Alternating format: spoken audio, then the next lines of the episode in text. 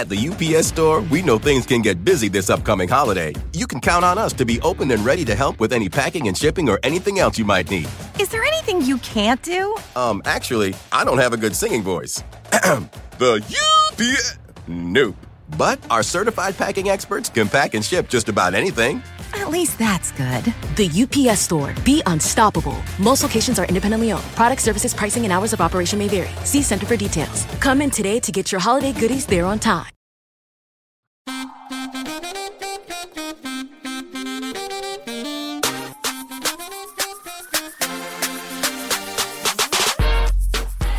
And we're back for an all new episode of Keep It.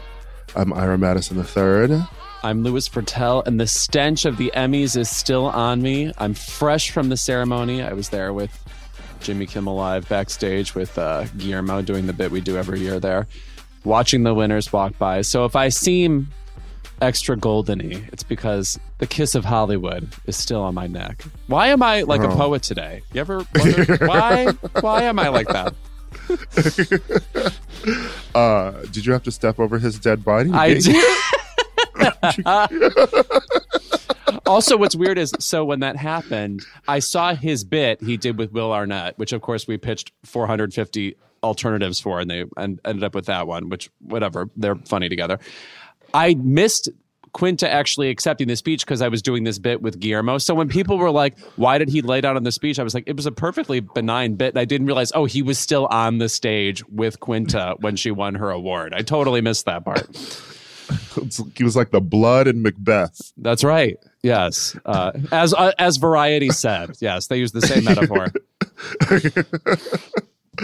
Uh, how were the? How was Big backstage? Well, it, it my particular position is fun because at the Emmys they have a little kiosk set up for just the winners to walk through. So you th- so they have like whatever Entertainment Tonight, Access Hollywood and stuff, and then Guillermo has his own little station next to them, and the winners are of course really excited to give interviews because the stress of the night is over or whatever, and they're there to like you know toast the show and their uh, fellow cast members and stuff like that. So to be by those people, like while they're brandishing the Emmy, is um, a lot of fun. Like for instance, like at the Oscars, you don't really get that. They just talk to you know all the main press, you know, at once. Yeah. Oh yeah. It's, it's like the firing squad at the Oscars. But- Yes, right. You know, yeah. It's like here comes somebody from Croatia with the meanest question about your face. Yeah. Um. Well, we're going to talk more about the Emmys this week. Obviously, we're we'll also talk about the state of mourning we're in. Oh God. Um, both of us yeah. wearing black. I'm kidding. We're both wearing like rainbow colors. well, that's what Jean Luc Godard would have wanted because that's who's passing. I Oh. am actually in mourning for. yes, he- Um, he's uh he was 93, correct? Yeah. Um. You know, um, which of us is masculine and which of us is feminine? Oh well, if I'm masculine, that's too bad. So Me, I'm breathless. yeah, that I see. Yes. Ooh, Jean Seberg, we salute you. Marshalltown, Iowa's own. I'm I'm Jean Luc Godard's breathless, and your Madonna's I'm breathless. and Madonna famously obsessed with the movie Breathless, which is why she was named Breathless. is that what she was named it in the She movie? she is fucking obsessed with that movie. It comes up a lot. Yeah. Mm, I think you can see that, um, you know, in in uh, in WE. Oh, sure, definitely. I, and I know we've talked about this before. I think she is the best part of Dick Tracy, a movie that otherwise sucks.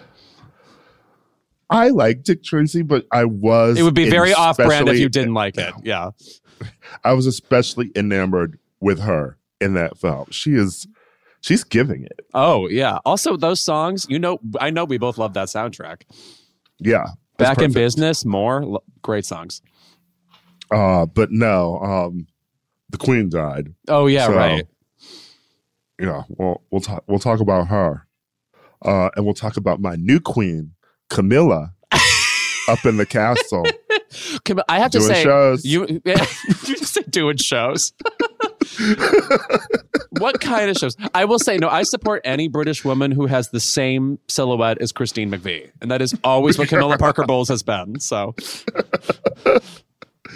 uh sometimes side chicks do win. That's right. Oh my, isn't that beautiful? She played the long game. Right. I mean, I, I would say we should call this the Angelina uh, rollout. I mean, truly imagine waiting out your man picking someone else, Right. having children with him, the British public loving her and hating you, Right. her dying, Tragic. you getting married to him, people still hating you. right. You don't win anytime. s- Yeah.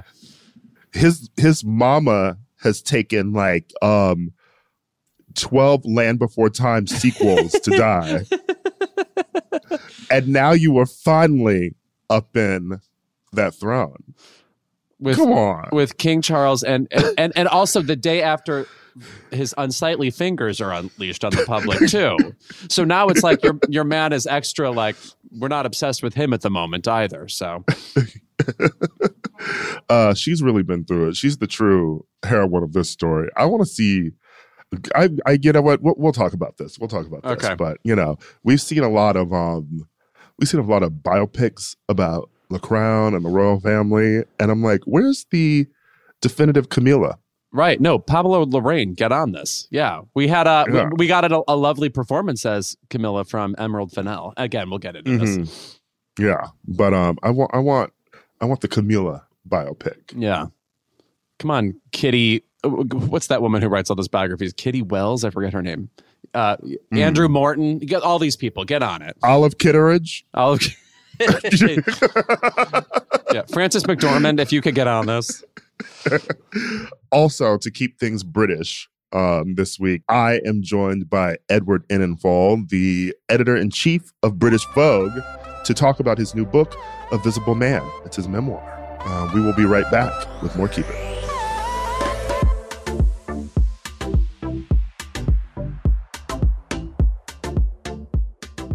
The 74th Primetime Emmy Awards aired Monday night, hosted by Kenan Thompson. The big winner of the night was HBO. But my personal favorite winner of the night oh, was Oh, yeah. Miss Cheryl Lee Ralph. Oh, my God. And first of all, let me just say, I predicted that win. I'm sure you predicted it too. But Yeah. I said when that happens, something explosive is going to happen. Now, last year we had Hannah Waddingham win, and as I noted at the Mm-hmm. time, that woman is a true freak. She will scream and you know, Unique. Yes, right. she's she's from she's a West End theater girl. Like there's no rules over there. Um, Cheryl Lee Ralph, somewhat similar, a theater girl herself. You know, under rewarded in terms of actual accolades over the years, but beloved. Uh, she was on Keep It uh, recently. One of a wonderful guest. Uh, wonderful time talking to her, and I knew we'd get something classic. I did not know we would get something Verdi's Aida level. You did not know we would get Dianne Reeves's endangered species Yes. belted as soon as she hit the stage. when she had people googling right away i i love a speech that gets people googling what the fuck is that Did you come up with that? Inclusion yeah writer. frances mcdormand again wow she paying you this week Uh, I'm on her payroll. okay Yeah. yeah Yeah. Um no, the speech was marvelous. And you know, yes, like we said, she was on Keep It and I profiled her for the cut right recently yes. and was Mhm. at it was in her home. Um it's it was just a joy to see it, you know? And it's it's nice when everyone in the room is like happy for the winner. Yeah. Also, it's like that happens in those categories. You know, when like a Louie Anderson wins or a Henry Winkler, you know, it's like typically tends to be a supporting role. This person who's been around forever has no like, um, like everybody loves them. They, they have they have no missteps in their past or whatever, and they finally, you know. I do not mean to say that about Louie Anderson, by the way. I can think of a misstep or two in his past, but um, but, but when when Cheryl Lee Ralph won for Abbott Elementary, for a minute, she looked like she was at a complete loss for words. And I thought we were going to get one of those, you know, Anna Paquin Oscar wins where someone just gets up there and like nervously smiles. And then we got the opposite, which is somebody had prepared an aria for us. it's always so interesting when you think about moments like these because there's obviously so many fucking great talents in Hollywood, you know, and a lot of them, you know, are like women and people of color. Um, and just to see like everyone cheering that when they win an award, like finally, Yeah. you know, and then you think about the people, you know, walking around with multiple awards who didn't really need them. Right. Sure. The entire Modern Family cast. Well, by the way, around. wh- which reminds me actually of this Emmys telecast because what you mostly got was a bunch of repeat winners. Um, You know, like Succession has won before, Ted Lasso has won before, and I don't think there's a person on this earth who thinks this season was as good as the first season of Ted Lasso. Um, you know, you got Julia Garner winning again. I think this time because we were we threw her in a dungeon with Madonna for a couple hours recently, and we were scared for her. Um, Murray Bartlett. That was a fun win. Uh, No, okay, here's my question about that. This is like a philosophical question. Would you pick him to win from that cast? Because let me say something. He was great on the show and memorable and like a, a bitter older gay guy, which I believe is an underrepresented demographic in pop culture. Um, please watch the movie Bros, by the way, where this will be represented yet again. Um, cute film. The reviews are out, as you all know. But Murray Bartlett, did he win? And this is a spoiler. So if you're still intending to watch The White Lotus, you better shut this off and not ask me about it. Did he win because that character died? I th- I think he won because that character did drugs and ate Lu- Lucas Gage's ass. You think the ass eating was what ultimately did it? I think people remember that character, Yeah. to be honest. And I think when you look at this category, um, it's a lot of unmemorable things. I mean, I'm sure Dopesick was good to whoever watched it. I have to say, I was Um, happy for Michael Keaton. I'm like, I don't know that I know somebody who watched Dopesick, and my girl Mare Winningham is in that, so I've got to get on that.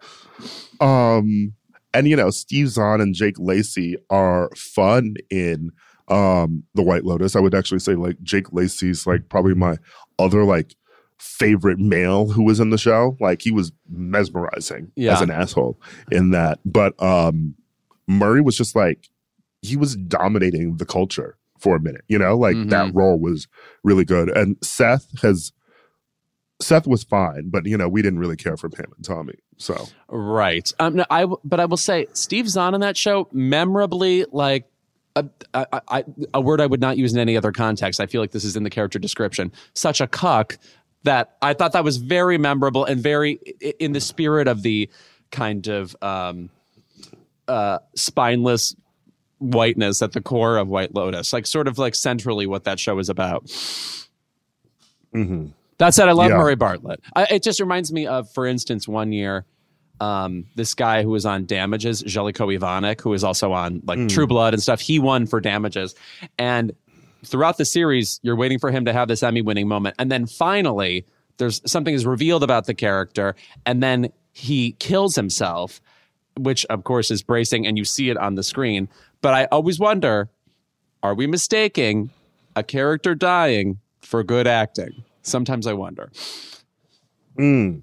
And while he didn't win, Jared Harris got was uh, nominated for Mad Men. You know, after Lane Price committed suicide. Right, right, right. That, yeah, that's sort, to me that's sort of typical of what would win the supporting category or a guest uh, our kind of drama, for example. hmm Yeah, I mean that's why. um You know, I think people should give Friends more credit. You know, because I think that like. Uh, every guest star who won on that show, you know, they die in their episode.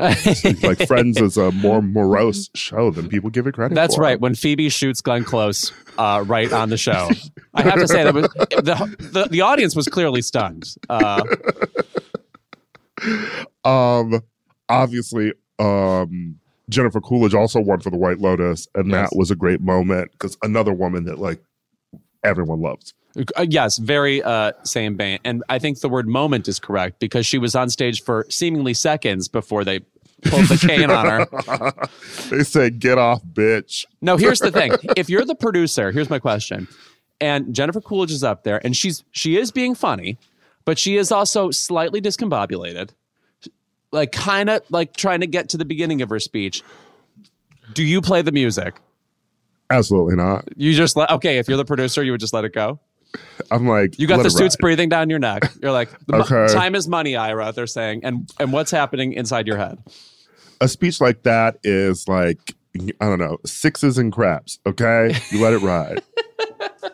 You, first of all, you're going to run this number like the craps table and guys and dolls. First of all,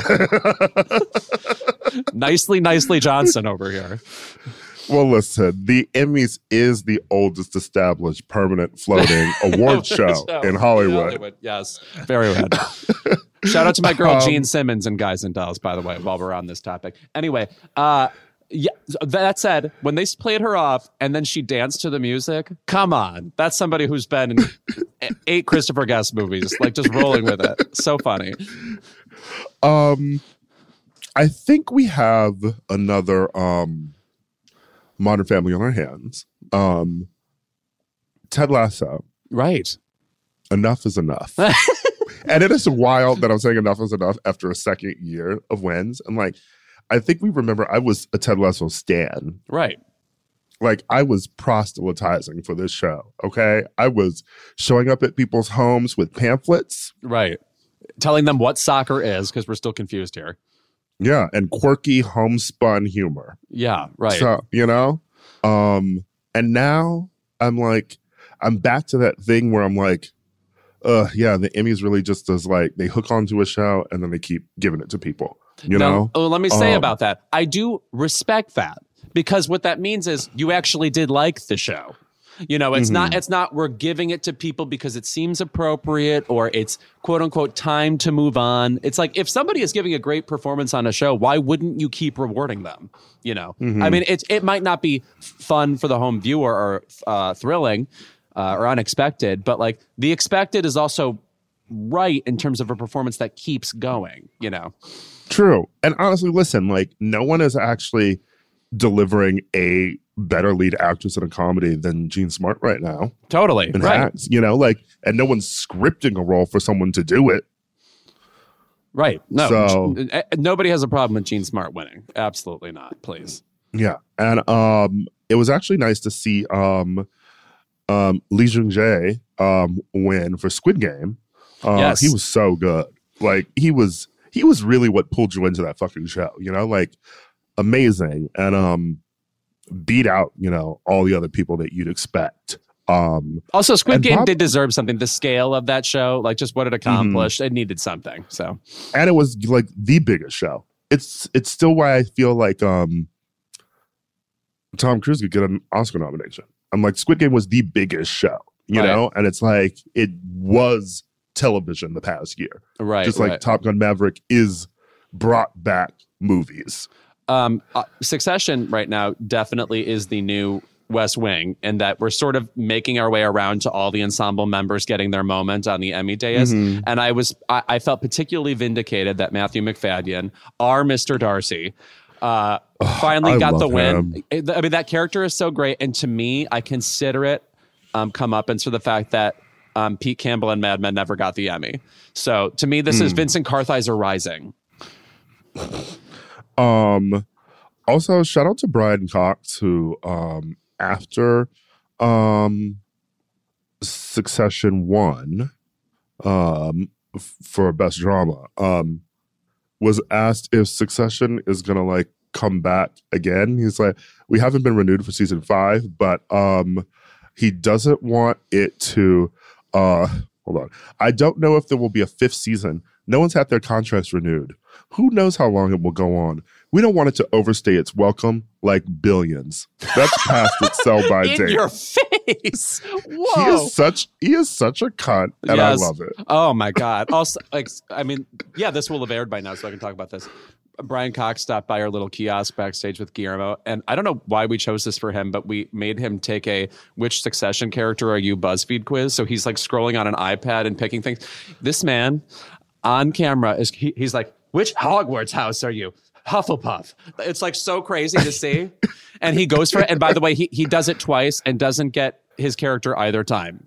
He gets Connor and then he gets Tom, which is very funny because those are the two characters you definitely don't want to be.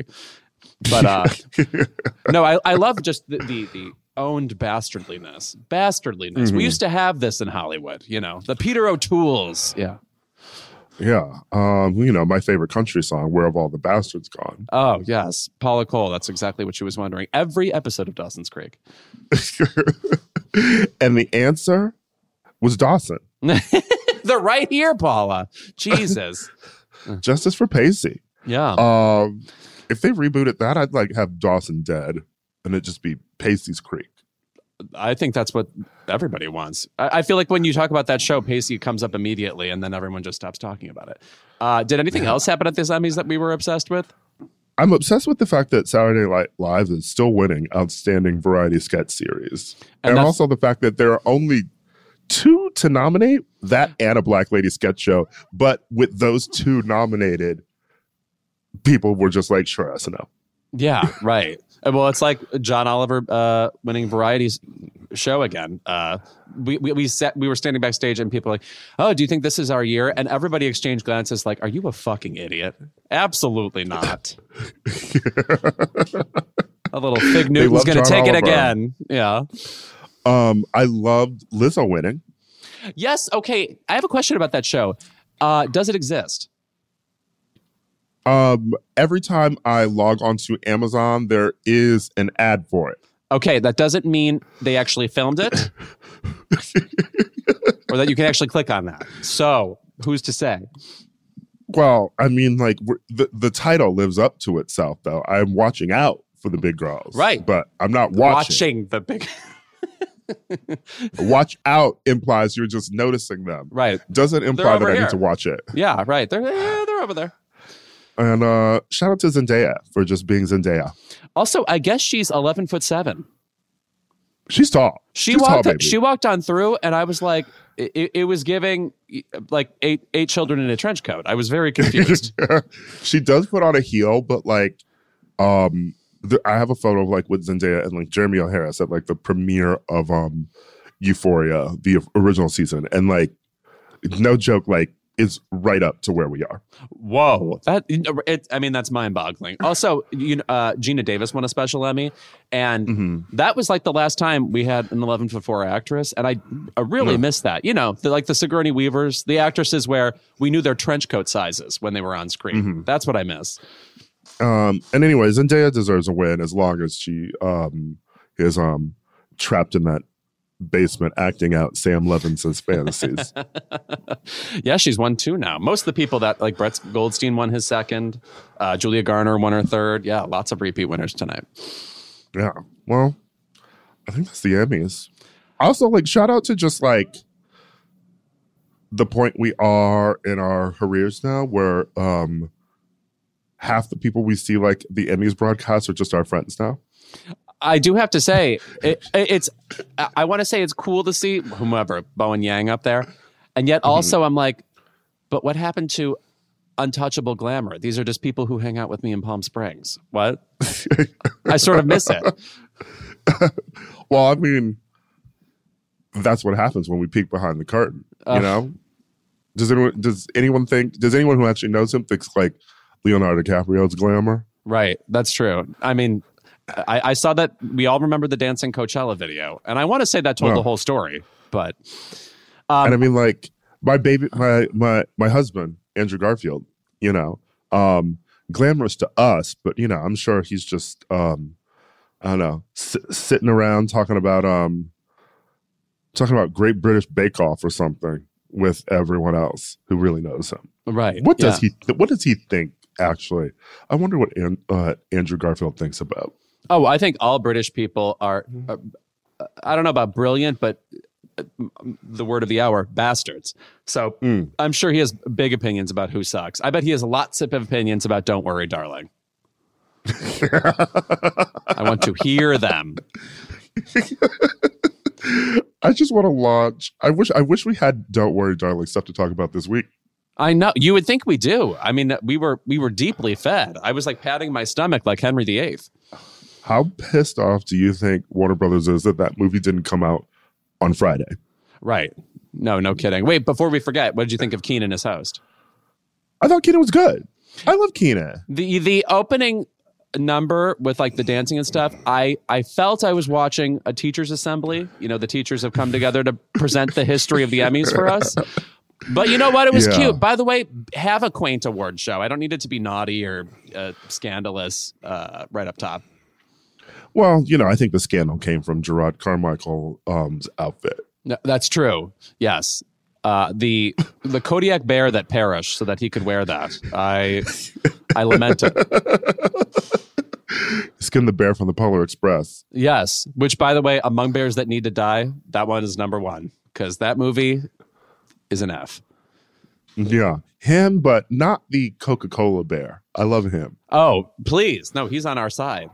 But like he's- the Polar Express will go down as the first of like Tom Hanks's like six very dubious decisions, and he's made like four of those in the past year now.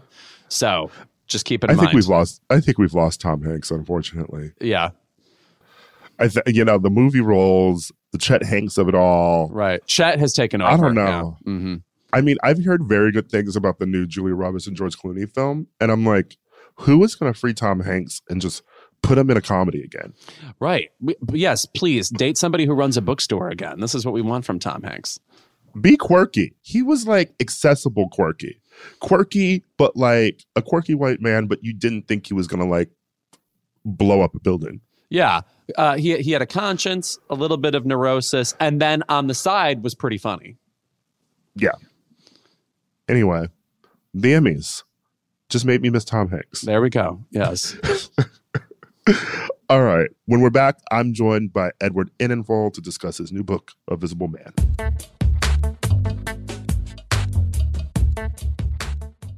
Keep It is brought to you by Barefoot Dreams. Lewis, yes. when you see footprints in the sand, that was when I carried you in my Barefoot Dreams robe. Now, is that a Leona Lewis song? no? Uh, if you want to bring coziness into your life, you turn to Barefoot Dreams, especially now as the brand is celebrating their 30th anniversary. With those 30 years of coziness, Barefoot Dreams celebrates being the originators of everyone's favorite luxe home blanket. And while many have attempted to duplicate their blankets, robes, and more, Barefoot Dreams' fabrication and quality cannot be replicated, so don't believe the dupes. Girl, this blanket is it.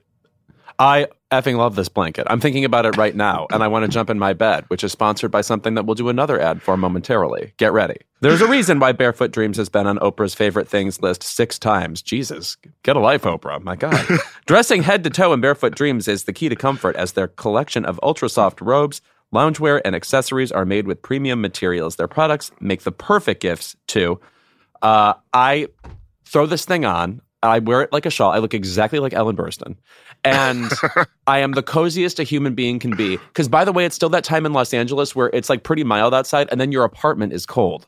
I can't explain hmm. it. I don't know things like basic science. For Keep It listeners, you can get 15% off your first purchase at barefootdreams.com with the code Keep It 15 Don't miss out on Barefoot Dreams soft, soothing fabrics that will bring luxury to your life. Black Stories, Black Truths is a celebration of blackness from NPR and how I live my life every day. Oh, I'm glad to bear witness to it. Each of NPR's Black voices are as distinct, varied, and nuanced as the Black experience itself. In the Black Stories, Black Truths collection, you'll hear stories of joy, resilience, empowerment, and creating world shifting things out of a struggle. It sounds like you at Coachella. I'm already tuned in. Every episode is a living account about what it means to be black today, told from a unique black perspective. From Bobby Shmurda to The Wire, Michelle Obama to reparations, there's no limit to the range of black stories, black truths. Black perspectives haven't always been centered in the telling of America's story. Now they are the story. In NPR's Black Stories, Black Truths, you'll find a collection of some of NPR's best podcast episodes celebrating the Black experience. Hear a feed of episodes from across NPR's podcasts that center Black voices. It's NPR Noir. Turn on NPR today and hear a range of voices as varied, nuanced, and Black as the country we reflect. Stories should never be about us without us. Doesn't the black experience sound like a three disc Prince album we never got? Someone check the vault, please. Listen now to Black Stories, Black Truths from NPR wherever you get your podcasts. At the UPS store, we know things can get busy this upcoming holiday. You can count on us to be open and ready to help with any packing and shipping or anything else you might need. Is there anything you can't do? Um, actually, I don't have a good singing voice. the UPS. Nope. But our certified packing experts can pack and ship just about anything. At least that's good.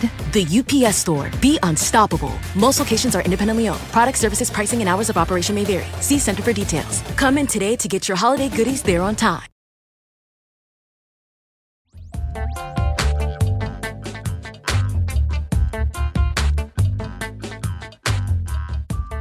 He is the editor in chief of British Vogue, and his new book, A Visible Man, a memoir, is out now. We are delighted to welcome to keep it the ever inspiring Edward Enninful. Hi. Hi, thank you for having me on your wonderful show. Yeah. Uh thank you for being here.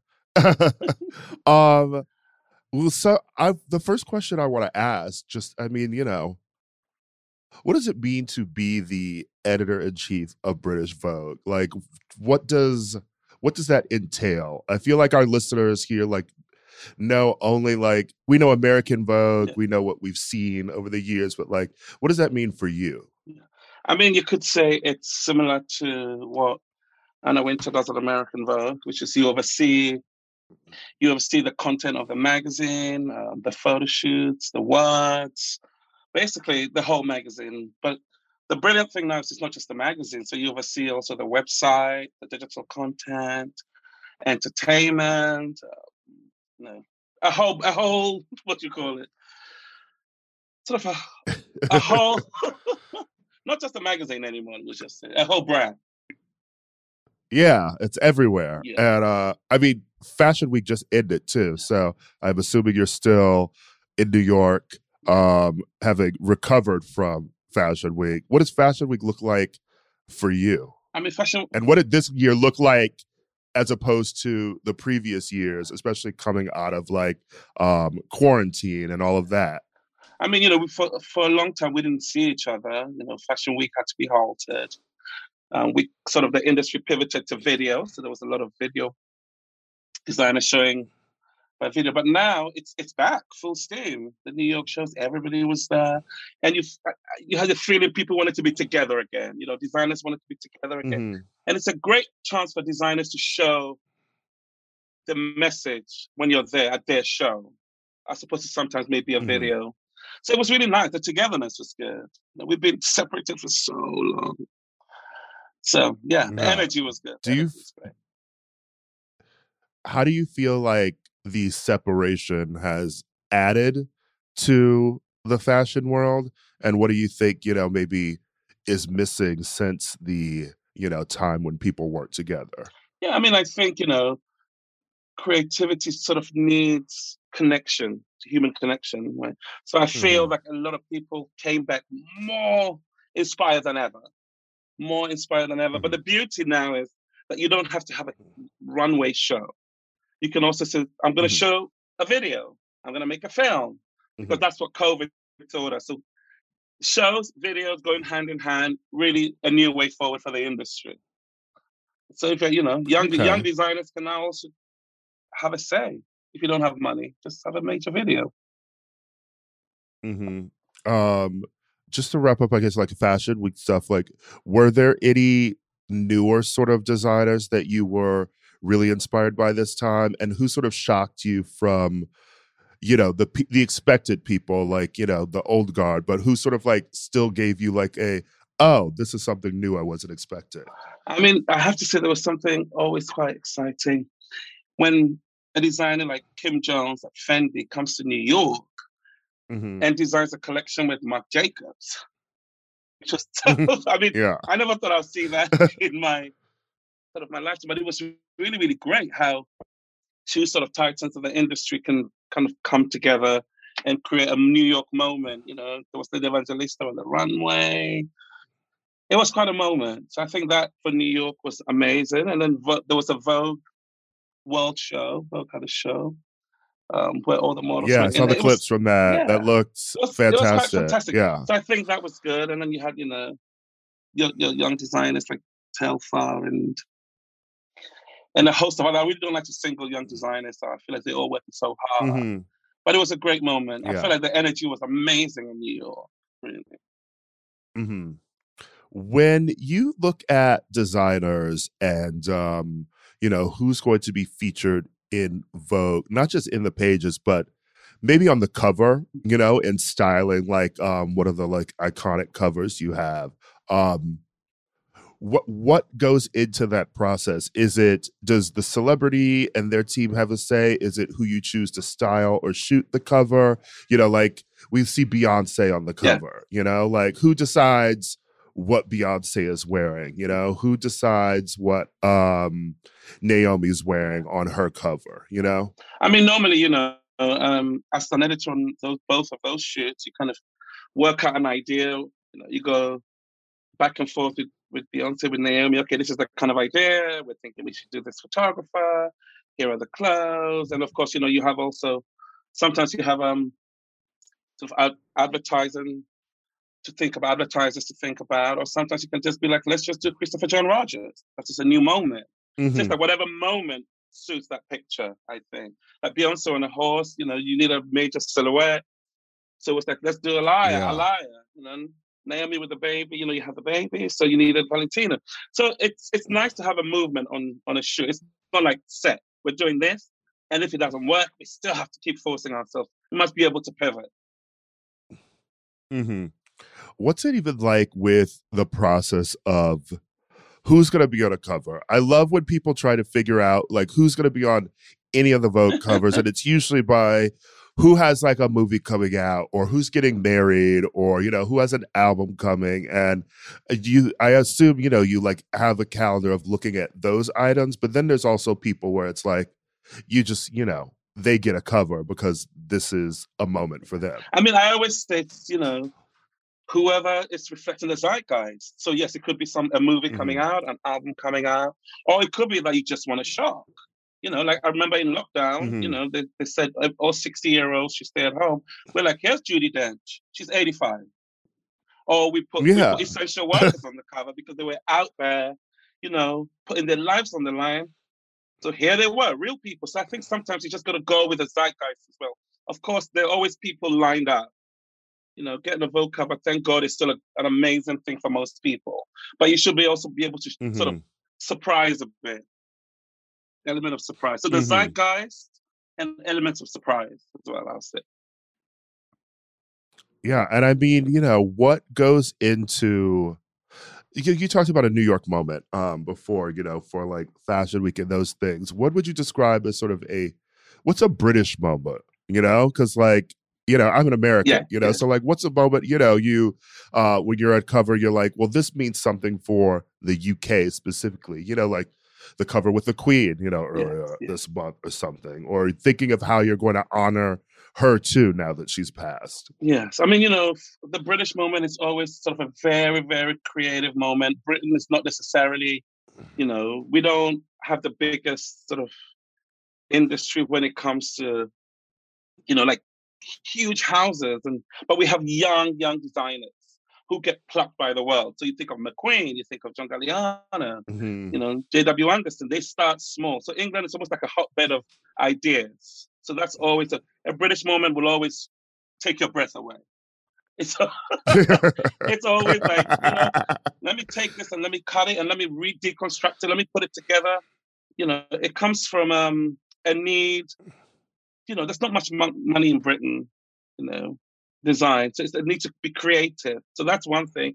And the Queen, you know, the head of, you know, she's our head of state, and and she's passed, and you know, for the next, it's been almost it's five days now, but for ten days, the, the country's in mourning, you know, and um, we all sort of action is seized on the British Vogue sort of website, a lot of websites, just really paying tribute to this woman who gave her life, sort of, you know. Mm-hmm. A lifetime I mean, of service. So the country is really in mourning. Mm-hmm. And she gave fashion moments too. You know, you look over those, those the history of suits. like the photos. Yes, we did. We did something in the magazine yeah. once where we did. We had the queen in all the different rainbow colors that she wears. Those coats, mm-hmm. incredible. Mm-hmm. I mean, such a great style. You know, it's influenced so many designers from Miuccia Prada to Marc Jacobs. You know, her, her style was really, really mm-hmm. unique. Mm-hmm. Um, brief aside, like, how did it feel being wrapped up in your wedding festivities, and then the initial report where it was like the queen had died months ago, when it was like, but on the way to your wedding. Like, what did you even think about hearing that? and I, am just like, uh, who made that story up? It, it, was, it was insane. You know, there we were. You know, it was it was quite a close wedding outside of London at my friend's um, sort of ancestral home, Longleat. So we were in a bubble. And then, mm-hmm. can you believe we come out of the wedding the next day and I see that the Queen had passed on the way to my wedding. Someone said to me yesterday, "Oh my God, you killed the Queen twice." I'm like, it was all falsities. I've never met the Queen. She was not on her way to my wedding, but that became a story. I don't even know where it came from. I would have loved for her to come to my wedding, but unfortunately, she wasn't. Yeah. uh, I mean, the wedding did look gorgeous. I love. I feel like I feel like that's such a picturesque place for a wedding. I have two friends who just got married recently in um, Oxford at Blenheim Palace, mm. and um, it's yeah, it's just that when you're there arriving, it just feels like the English countryside. Something about it just says wedding. Oh, the English countryside is quite pretty amazing, and you know, and the local sort of the, the, the village around the wedding, everybody was so excited, you know. And you do bring a lot of money into the economy because a lot of people have to book hotels and you know mm-hmm. places to stay and places to eat. So it was a really great moment. Yeah. Mm-hmm.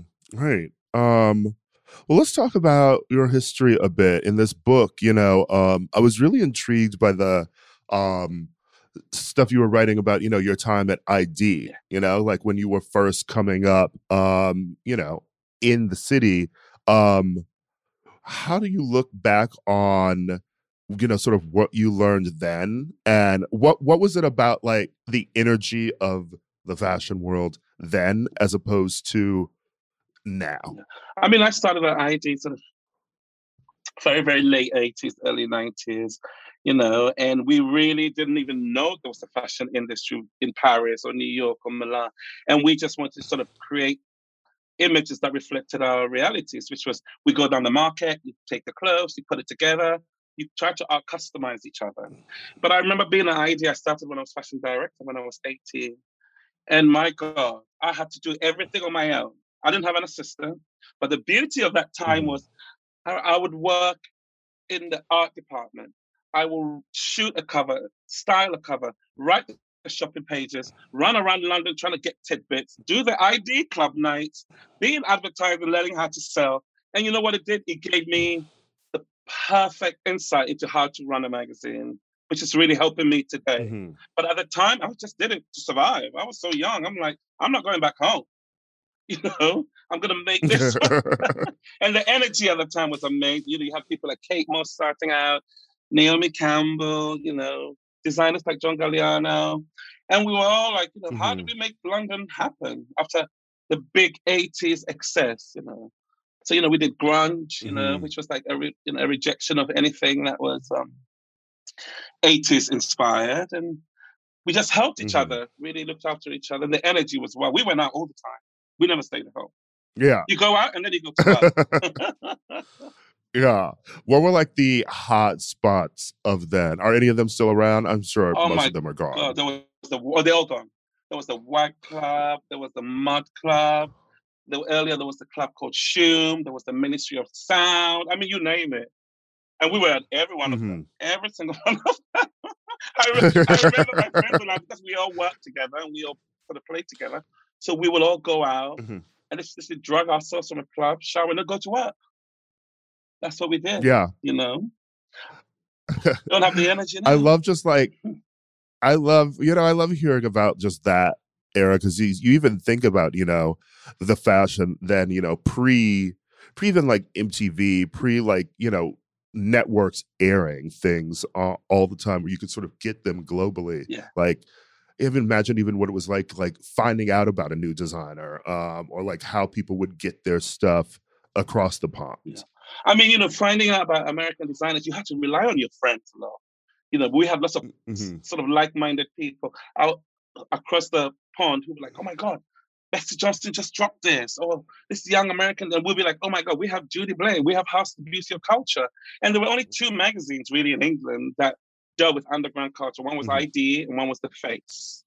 And then I think in America Mhm. you had like early early issues of details, and you know you had Susanne Bartsch throwing these incredible parties, and they'll come to London. Mhm. I remember going to one of Susanne Bartsch's parties, kids dressed up, and for the and I saw for the first time a drag queen on stage, and it was RuPaul. So it was so incredible. But the Mm. underground knew each other in both in sort of both cities. And that's how you really found Yeah. Not like today, you know, where everyone you can find out anything on social media. We didn't have that back then. hmm Susanne Bartsch still throws a great party Oh, she here. was amazing. uh, it's so much fun. I love Susanne Bartsch, you know. But she would bring out all, over all these designers and all these clothes, and we would just soak it up. And they'll soak up some of the British energy as well. hmm What is there any fun moment you remember from early days of like, you know, like your Kate, the Naomi's, like the icons, like before they were the icons, like a moments of like you even like your early nights out or like them going to places where it's like people didn't even know who they were, but they made sure people did know who they were. I mean, I always talk about in my book when I talk about first meeting Kate, and I was I was mm-hmm. modeling, and I was 16, and I went to a casting, and you know, back then we had no cash, so that one job every model wanted it in London, and it was a Pepe job, and I went in, and you know, I was young, and you know, I was always so insecure anyway. I didn't even know why I was modeling. And I'm sitting there, and this girl walks in.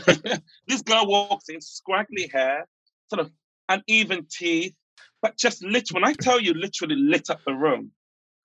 Even at that Mm. age, I was like, my God, that that girl's the girl I've been seeing in the Face magazine. They've been shooting little pictures of her there, here and there. I'm like, that's a star. And then we became friends, and every nightclub you see Kate smoking. Every nightclub, Kate smoking to drag you to her house to go through her wardrobe. And before you know it, the Mhm. sun was up. She always, she, Kate always doing a fashion show. You know, she literally, and she still does it outfit after outfit. And Naomi, we met in um Paris when I was like, you know, I need to. There's this young model that everyone's talking about, and she's going up with Mike Tyson, so we need to get her for the cover. And I remember going to Paris, and we saw each other. She was so cute. She had the Whitney Houston curls. When the, the moment when she had curls, that was 92, 93. And we did the shoot, and she's like, "Come with me. We're going to Dublin. You know, we have a plane." And I'm like, "Oh yeah, I'd like to come." I had over twenty dollars in my pocket, so that didn't happen. but even then, she does something. We call it, we call it "You Be Naomi." You can, you know, you pop down the road to visit Naomi. Before you know it, you're on a plane to India, or or China, or wherever. You don't know what happened, how you got there, but you've been Naomi. So. I love that. I love that. Uh, um, when you first, you know, joined um British Vogue, you know, what was what's going through your mind? You know, this is an institution, you know, and um how did you want to shake it up? I mean, you had just come from Vogue Italia Mhm. to like doing I mean, I remember uh I was in I was living the first year in New York, actually, 2007 and 2008. But I remember running to the newsstand and getting um, the all black issue. Oh yes. Everybody was talking about that, you know, like um, what when you came to British Vogue, like what what were you like? I got to do this, and what were you like? I we need to not do this anymore. Yeah. I mean, for me, when I hit British Vogue, I've been at Italian Vogue, I've been at American Vogue, and I've been at W. Mhm. And for me, I just saw sort of an institution that needed to change. I looked around the, at, at all my friends. You know, they were all different, different races, different ages, different religious backgrounds, sexuality. I'm like, for me, a magazine has to reflect this. This is just what the world is. Mhm. So I'm like, if I'm going to create a magazine, I'm going to create a magazine that showed beauty in all its colors, all its shapes and forms. And really, that's what I did. You know, and I remember I, I kept saying, you know, I'll probably get fired, but I don't care because I'd rather get fired for what I believed in, what the world should be, than trying to, you know, tiptoe around what fashion should be. And in 2017, it wasn't a conversation that people were having, diversity or inclusivity. So fast Mhm. forward, you know, and it was a huge, you know, in the beginning, people there was pushback, but in the end, everybody accepted it. And now I look around at all the other magazines, and it's not a big deal having a, you know, a curvy girl or or a gay woman or an, or a woman in her seventies. And I feel like, you know, that's some that was a good shake up. That, that it needed to happen. Mm-hmm. So which is what we did, and I'm very, very, very proud of that. And what we stopped doing was mm-hmm. just make it all about one type of woman. You know, because that wasn't even good. That's not even good business when you think about it. Mm-hmm. So when people, you know, I always say, well, you know, if you can see it, you can be it. So British Vogue success really is that people see themselves in it every month, not in a special issue. Every month you open, mm-hmm. whatever, it's a rainbow coalition of incredible people. So I'm very proud of that.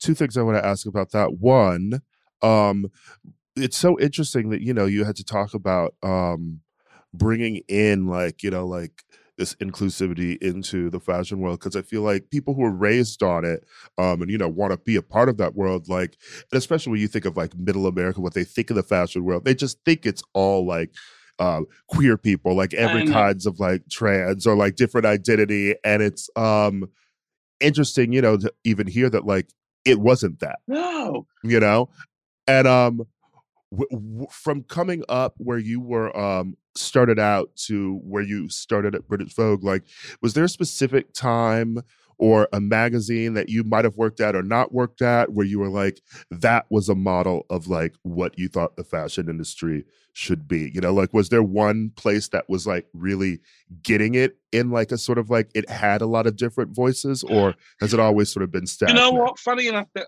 only magazine that had that when i was growing up was id id magazine in the face mm.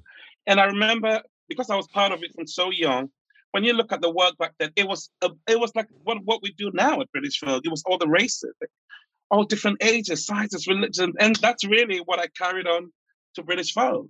You know what mm-hmm. what the world looked like. I always say, you know, the world should really fashion should reflect the world we live in. You know, so I've always carried that with me. Yeah, ID in the face were kicking it back then, and they still are. And so, really, that's an ethos that I I learned from a very young age that fashion really should be inclusive. It should include everybody. Mm-hmm.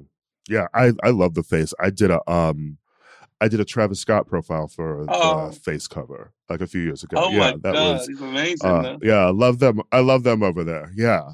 Um, the second one it question is you can't miss the fact that everyone is always like the British Vogue covers are iconic and it's always compared to American Vogue. What do you think is the you know sort of flavor that you have going on with the British Vogue covers and why people love them the like they're having their moment this year and last year and everything like people love a British Vogue cover um and what do you think um just you know American magazine covers are missing in general I mean, no, I feel like in America that's that's it's a great job that it's meant to do, and in England, you know, it's like we talked about the English. What we do in England is we always experiment. We, you know, mm-hmm. we, you know, we don't have to sort of please millions of millions of people. So we just we, there's more room mm-hmm. for experimentation, and and that's what we do, and we just go with our instincts, and you know, we don't think, you know, we did the activist cover, and it was like a gatefold, black and white, of 30 activists on the biggest issue of the year. But you know, we just, you know, like I said, we just take a lot of chances, and that's how that's how we did from the very minute I started. It was about taking chances and and showing a new way mm-hmm. shooting covers. So, um,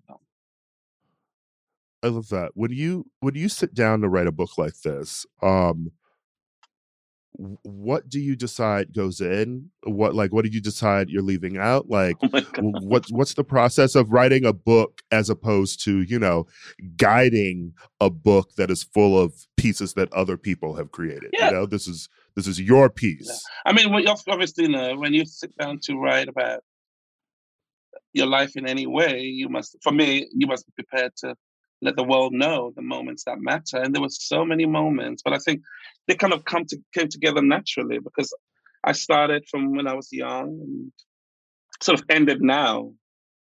You know, over eight chapters. So I just there were certain stories that I wanted to tell. That you know, it wasn't just about the successes, but it was also about the failures in my life. You know, it was about the the suffering. You know, sort of overwork, dealing with drinking when you're at a young age, you know, uh, dealing with health issues because I have, you know, anemia. So those hard moments coupled with fun moments were very important. For me, I wanted to show the young generation basically that when you see somebody like yourself, myself, that's a story. Like we didn't just get here. And that story wasn't just all about success. So for me, it was about visiting those stories that were really tough, as well as some fun moments. And there were too many fun moments. So, you know, might mm-hmm. be another book. Who knows? uh yeah, I mean, we definitely need a big one with like photos and like, you know, we need, we need one of those. We need one of those moments, you know. Um, I love a I love a memoir that's also about someone who's worked in fashion.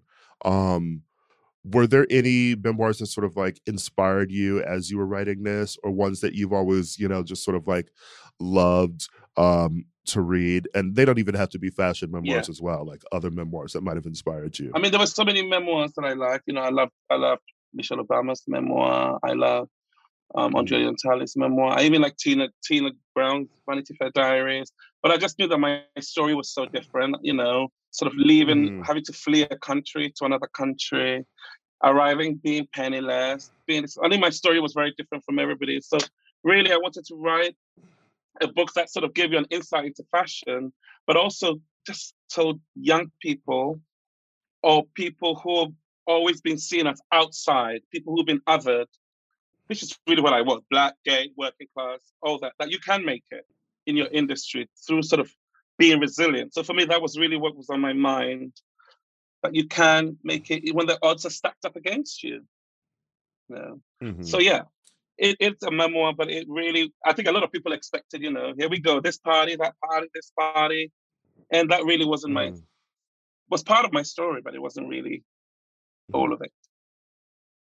Uh, I mean, what I really love about it is it's just very, um, it's very frank, but it's also very inspiring. You know, it's um obviously you know like you yeah we you when you're other you never want to compare um people just because you know they're just because they're both black, just because they're both gay, just because they've both been in the industry, you know. But it's, I feel like it's not hard to read this after having read, you know, like um Andre's, yeah. you know, book, and you know, I I compare this a bit more to um when after he passed, you know, and you know, people were talking about the chiffon trenches, you know, like some of the sadness of that. This has reminded me a bit more of, you know, like ALT, like his original memoir. Original, you know, yeah. that one had so much promise and hope in it. Uh, people, people forgot I really about think ALT, right? It was a good one. Yeah. Good one. And Andre, yeah, you know, Andre was so kind to me. Like when I was, you know, I was the only one in Europe mm-hmm. essentially. And I was the only token, if you want to say that. But you know, like I said, I brought my friends with me. I brought Pat McGrath, was my best friend, and Naomi, and you know, Ben Skervin, and we we became a little crew in the fashion industry. And Andre was always kind to me, always had kind words for me, supportive words, you know. And I always say if it wasn't him, I wouldn't be here because he paved the way. And he was the only one really of of his generation too. Yeah. Um lastly, I just want to ask, you know, besides fashion um and your work, like what else in the arts, what what creatively inspires you? Oh my god. Know? I mean, I love sort of, I love a lot of art, which is really, really sort of inspiring to me. I mean, Lynette Yardom's incredible. You know, I love like old ones like Wangechi. So uh, the art world always inspires me, but also music inspires me. I feel like we're in the what I call the great flat, where you know mm-hmm. we do fashion, music, film all go hand in hand. You know, I, I'm inspired by culture anything under the umbrella of culture. So it could be a good movie, it could be a good film, a good book, you know. I'm just always curious. I think you can't lose curiosity. Mm-hmm. Well, thank you so much for being here. Thank you it's for a really having great book. Me. A Visible Man. Yes, people need to read it. Uh, thank, you. thank you for being here on the show. Oh, yes. my pleasure. I hope to meet you soon. A Visible Man, a memoir, is out now wherever you get your books.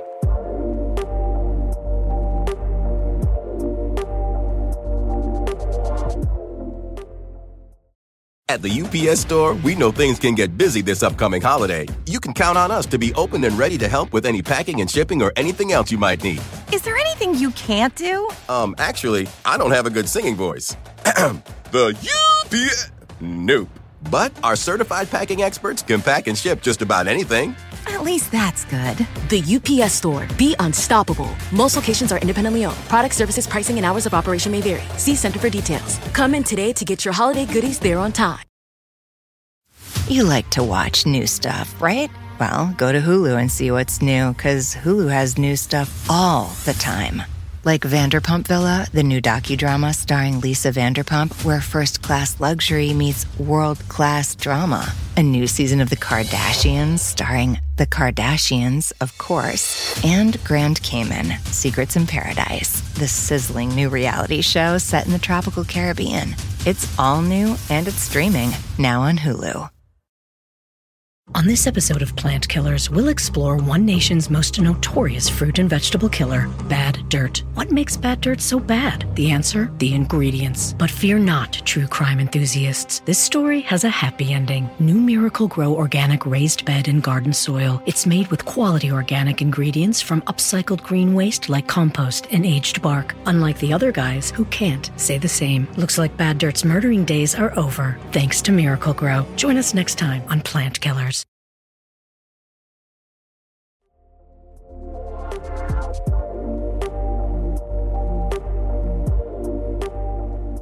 Queen Elizabeth II. She's dead. I, this is me finding out right now. Oh, I'm so sorry. Damn Uh, it. I, I know you were such a fan. Uh, she died on Thursday at the age of 96 after a statement was released saying the Queen's doctors are concerned for Her Majesty's health. Various members of the royal family rushed to her Scottish home, and her death was announced later that day. And let's just say, she'd been dying for a minute. It mu- she must have been. I mean, come on. Also, what a There's strange no way she was statement. rushed to the hospital. Yeah. and then all of a sudden people arrive there within seconds. No, the the statement being like, "Oh, they're concerned for her health." Oh, now you are minutes before she died. Liars. Yeah. Anyway, a lot going on this week, Mm-hmm. Mm-hmm. and it, it brought out a lot of insane people. Well, also everybody had like the expected takes, like, "How can you mourn this woman when she presided over this, this, and this?" Like, we don't know the royals are, you know, historically a trash heap, whatever. But um, and Mhm. whatever. Like, I expect that. So it, it, it that Yeah. I'm not. I'm not saying I'm unhappy to see it or m- mad to see it. I expected to see it, but you were never going to get like uniform. Let's let's have a, a, a merry parade in this woman's honor. Uh, right which is which is good you know and like people deserve to be angry um with the crown and colonialism and it's it's it's actually wild how many people came out in defense of like you must revere the, the crown and like the, the monarchy and i'm like okay some of you are american and this is very weird Yeah. No. Um. I. I. I this will be the first and last time I ever drag this person, but Liz Phair had a very bizarre tweet being like, "Shut up! The Queen's been wonderful for seventy years." I was like, "What? Elizabeth Clark Phair? What is happening?" The Winnetka, Illinois, jumped out. Yeah. she blocked me What? so, so i don't know if she's gonna be coming on keep it anytime soon i t- What did I- you I do? I, I responded um Oh no! No, you didn't. Think of me. I responded, well, that's not very whip smart of you.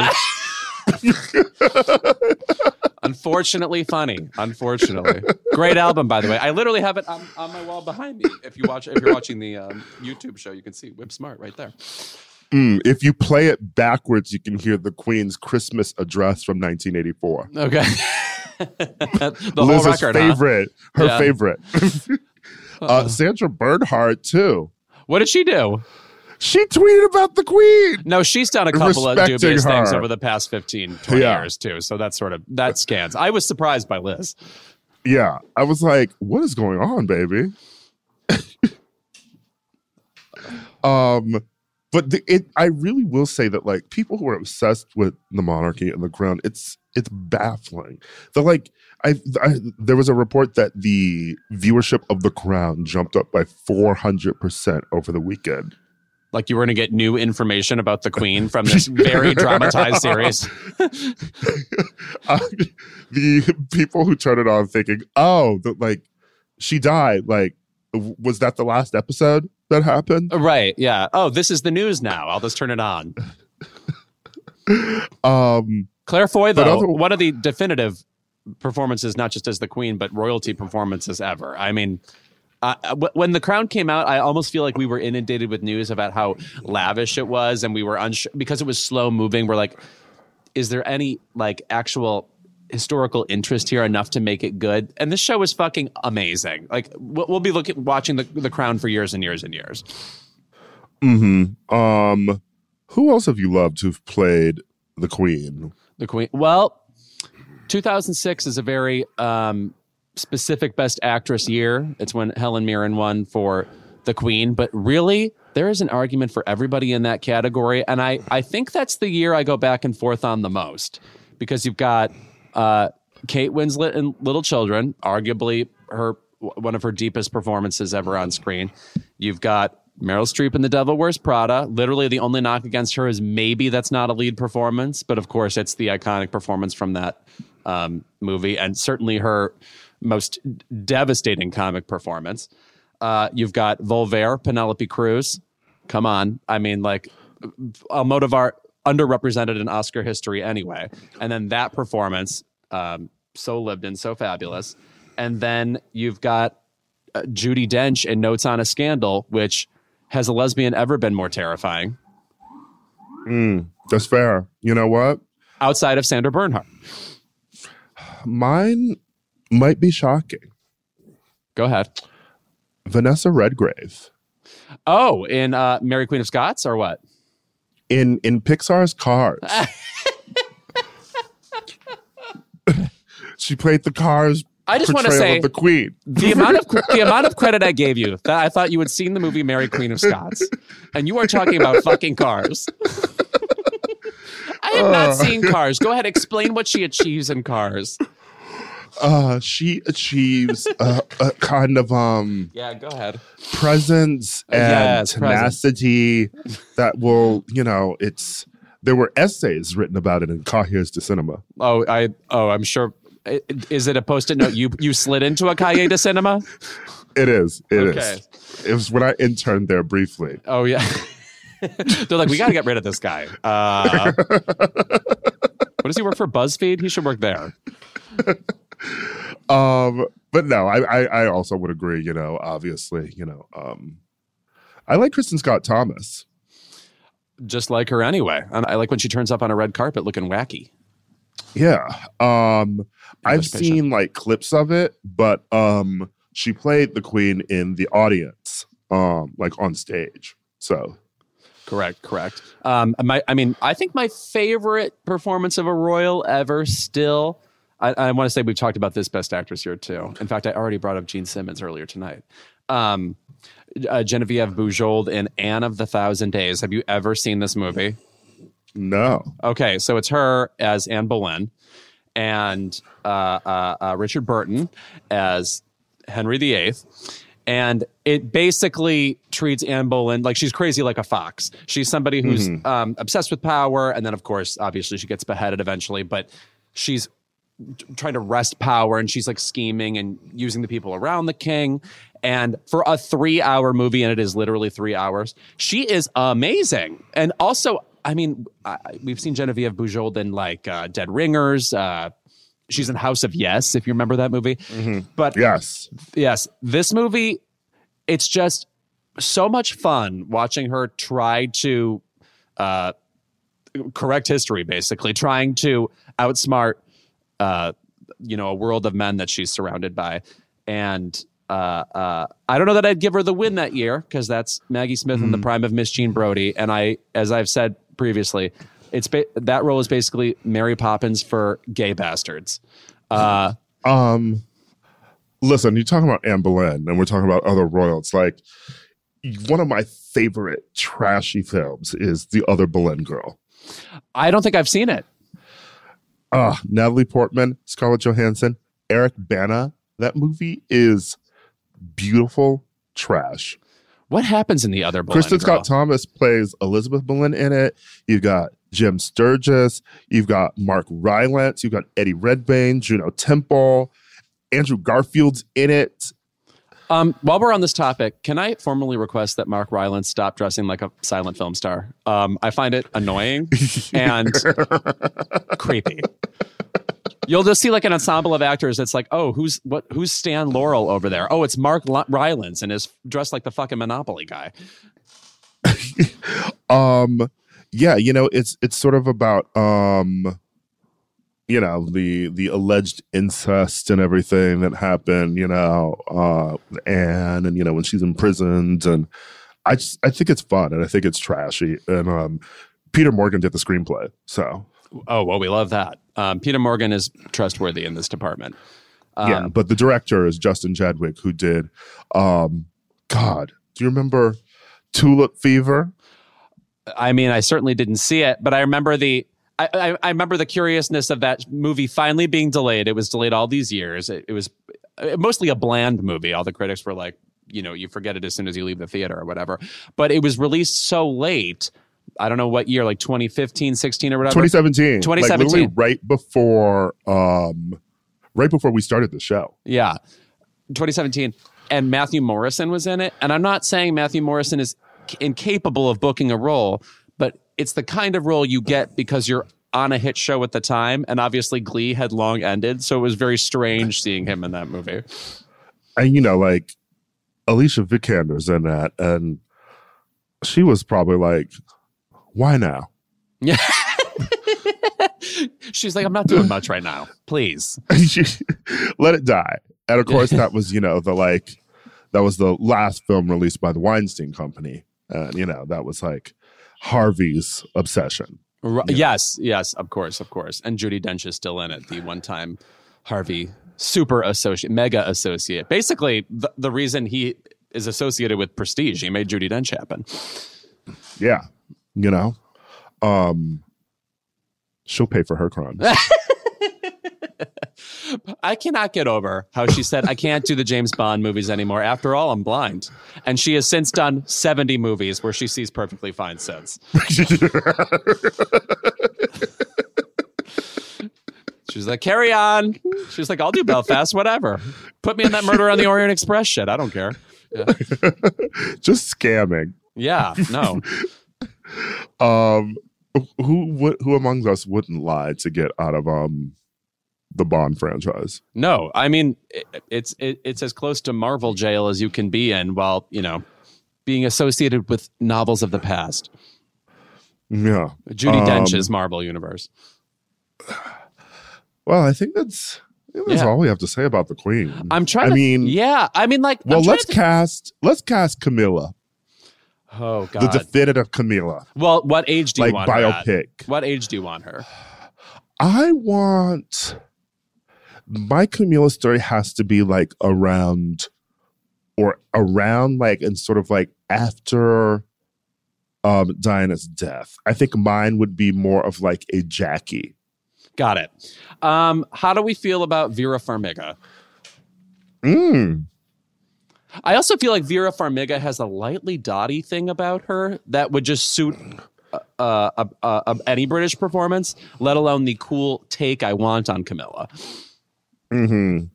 I'm like looking at her in '95, and you know she had a bit of a um I'm writing letters into the broadcasting company because there was um, an interracial romance on my television screen. Look to her face. Sure. You know? that look, yes. Yeah. Um oof. Yeah. Who's she's like a stern face too. Which is important. Unfortunately, whoever plays her is going to be hotter than she actually is. But we'll allow it. Fine, whatever.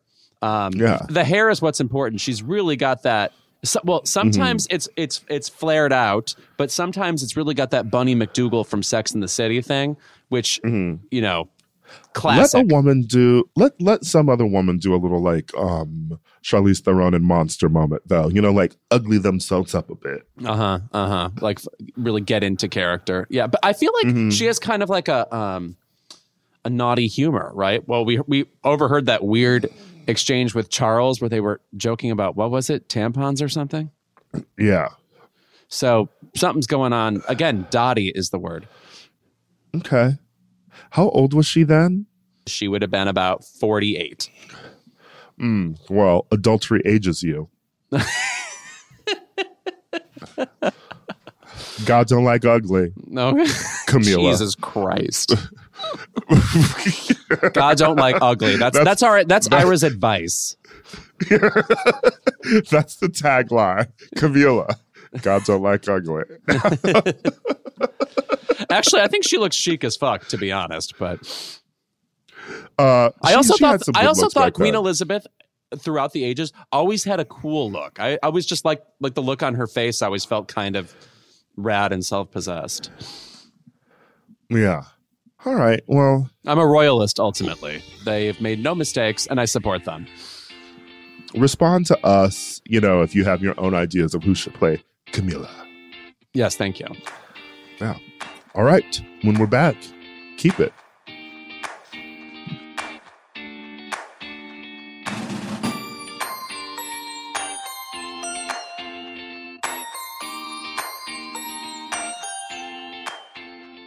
And we're back with our favorite segment of the episode. It is Keep It. Louis, what's yours? I just want to say about the keep it segment in general that while we're having a fun time on this podcast, sometimes the keep it is not that fun. Okay. And it's a moment of serious self reflection for me. And uh, you know how like Garfield gets on the stage and then waits for the tomatoes? It's one of those. So just be prepared. keep it to Barack Obama's presidential portrait. Guys, I know he wanted something different, but when they unveiled that thing and it was Barack in front of a white backdrop, you guys, it's giving Excedrin commercial. Guys, we're talking about the White House right now. That looks like something that hangs in the Paley Center. I looked at this thing and I, again, he plenty of things set him apart from other presidents, even just as it pertains to this podcast. Actually cares about pop culture in a cool way. When he puts out that movie list, it's not a try hard list. He clearly has seen everything and picks his favorite. He's an unexpectedly huge Brandi Carlile fan, like actual taste going on with this former president. So when I saw this portrait, I wanted to sign on and, and sign on specifically to the fact that it is different from all these other ones. But man, a white backdrop. You're the president of the United States. You're not Candice Bergen for Sprint. Ah, It doesn't look good. Robert, it's from Robert McCurdy, and his portraits tend to have a bit of a um, humans of New York feel to them. yeah. Uh huh. You know, it's Which very. I, I, I could have embraced that in certain circumstances, but here, I mean, it looks like he's just, you know, selling us car insurance or something.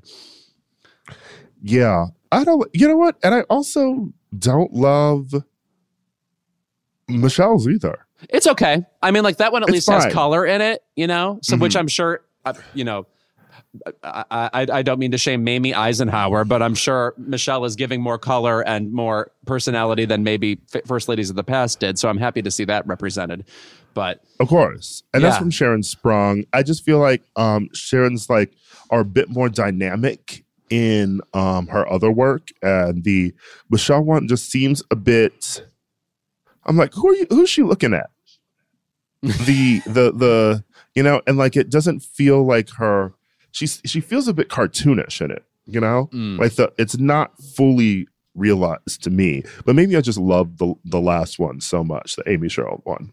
wait, and I and I loved his the one in the garden. That was so Yeah. awesome. And like, whoa, you'll never forget that. You know. yeah, the Kehinde Wiley one.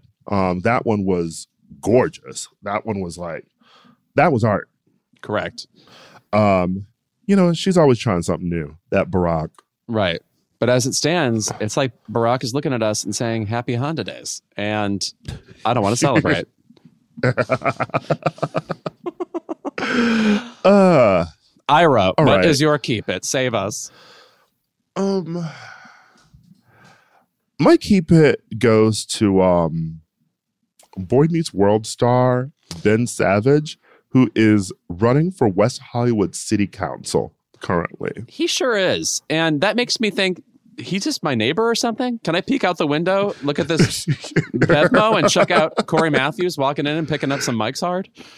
Yeah, I'm like, where, where do you live, Ben? Um, I assumed he had other things to do with his life. You know, um, his brother's career's in ruins. Um, It sure is. So, Yeah. So I, I figured, you know, he'd be dealing with family issues. But listen, the name of the game in politics is when your family is in turmoil, um, that's the time for you to step up. well, let me tell you something. I've not really checked in with Ben Savage in a number of years, so maybe he'll be unexpectedly amazing or a political mastermind or whatever. I mean, I, I don't have any updates on him other than it would well, be funny. Go ahead. Do you have one? Um, a few weeks ago, he posted an Instagram story of him hanging out with the LA County Sheriff's deputies. Um, oh, we love them. And, you know, he is um a friend of the police. so Good Lord God. Okay, whatever. exciting. Really exciting. No, wouldn't it be amazing though if like he had detractors on the board and every time they disagreed with him, they brought out like Mr. Feeney to scold him? Come on, that'd be fun. That would actually be very funny. But you know, I'm like, I, I, I don't need Cory Matthews being pro cop and running for office in West Hollywood. What are you doing? No. Also, and is this like, is this like a, is it like a dream? Like, as you said, like, I don't associate him with West Hollywood. So, like, what is this? Is this like a stepping stone to run for other things in the future? I'm that, very suspicious. And also, I mean, West Hollywood, he's going to be presiding over some really faggoty issues. I mean, has he has has he expressed any mastery of this subject once upon a time? Like, does he know where I'm going to park when the parade hits? I don't know. Well, he said that West Hollywood is the best city on earth, and that um, West Hollywood Mayor Lauren Meister needs some backup, and that WeHo needs a clear set of eyes and someone with no attachments. Okay. Um, I believe it needs three more Starbucks. So uh, let's get on that. I believe the bars need to be open until 4 a.m. Yeah, that concerns me. Yeah. If I'm at Mickey's, I need that person writhing on the pole till at least 346. Okay. uh, anyway, my keep it's to him. I also have another side keep it that disappoints me to say. Oh, but, um, go ahead. I don't know what's going on with um Rina Sawayama's current song releases, but um they're not for me. Oh, that's too bad. And um this hell was amazing.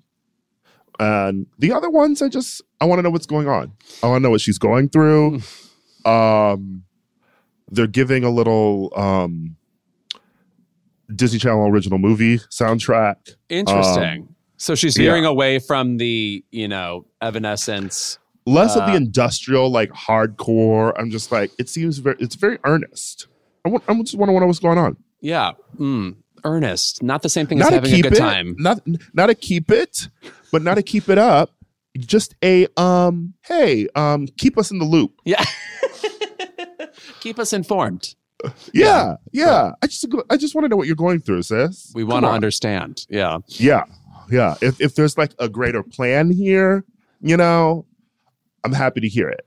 Right. But um, right now, you know, um, I'm not finding any perks in being a wallflower. That so interesting. Um, I want to add also that I'm confused about Kelly Clarkson and Dolly Parton when they put out a. I'm going to generously call it a ballad version of Nine to Five. Were they thinking? I think what this song needs is for the fun to be wrung out of it like a rag. And mm. instead, we'll just not dance and I guess, you know, meditate on the shittiness of the workplace. That's just all we got out of that song. Okay, great. Late stage capitalism has taken, you know, nine to five, which was a call to arms. And now it's the song you hear when you're on hold. Yeah. Um, calling your nine to five to call out because you're sick. Right. Literally waiting for your ship to come in while you're on hold. Yes. Yeah. Um just questions. All right. That's all we have. Yeah. I just yeah, just keep us in the loop. we'll talk to you later.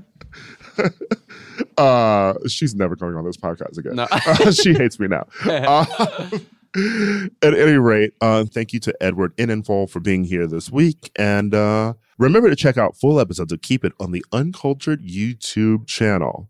Despite the name, it is a very cultured YouTube channel.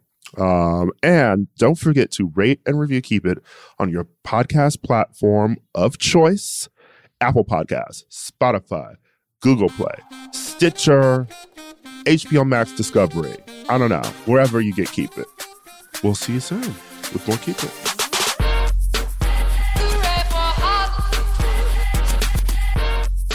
Keep It is a Crooked Media production. Our senior producer is Kendra James. Our producer is Chris Lord. Our executive producers are Ira Madison III and Louis Virtel. Our editor is Charlotte Landis, and Kyle Seglin is our sound engineer. Thank you to our digital team, Matt DeGroot, Nar Melkonian, and Delon Villanueva for production support every week.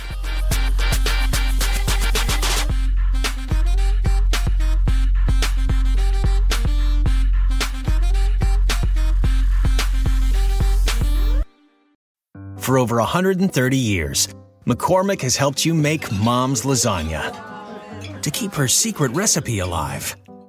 Take over taco night. No matter how chaotic your day is, conquer the bake sale, even if you get to it last minute.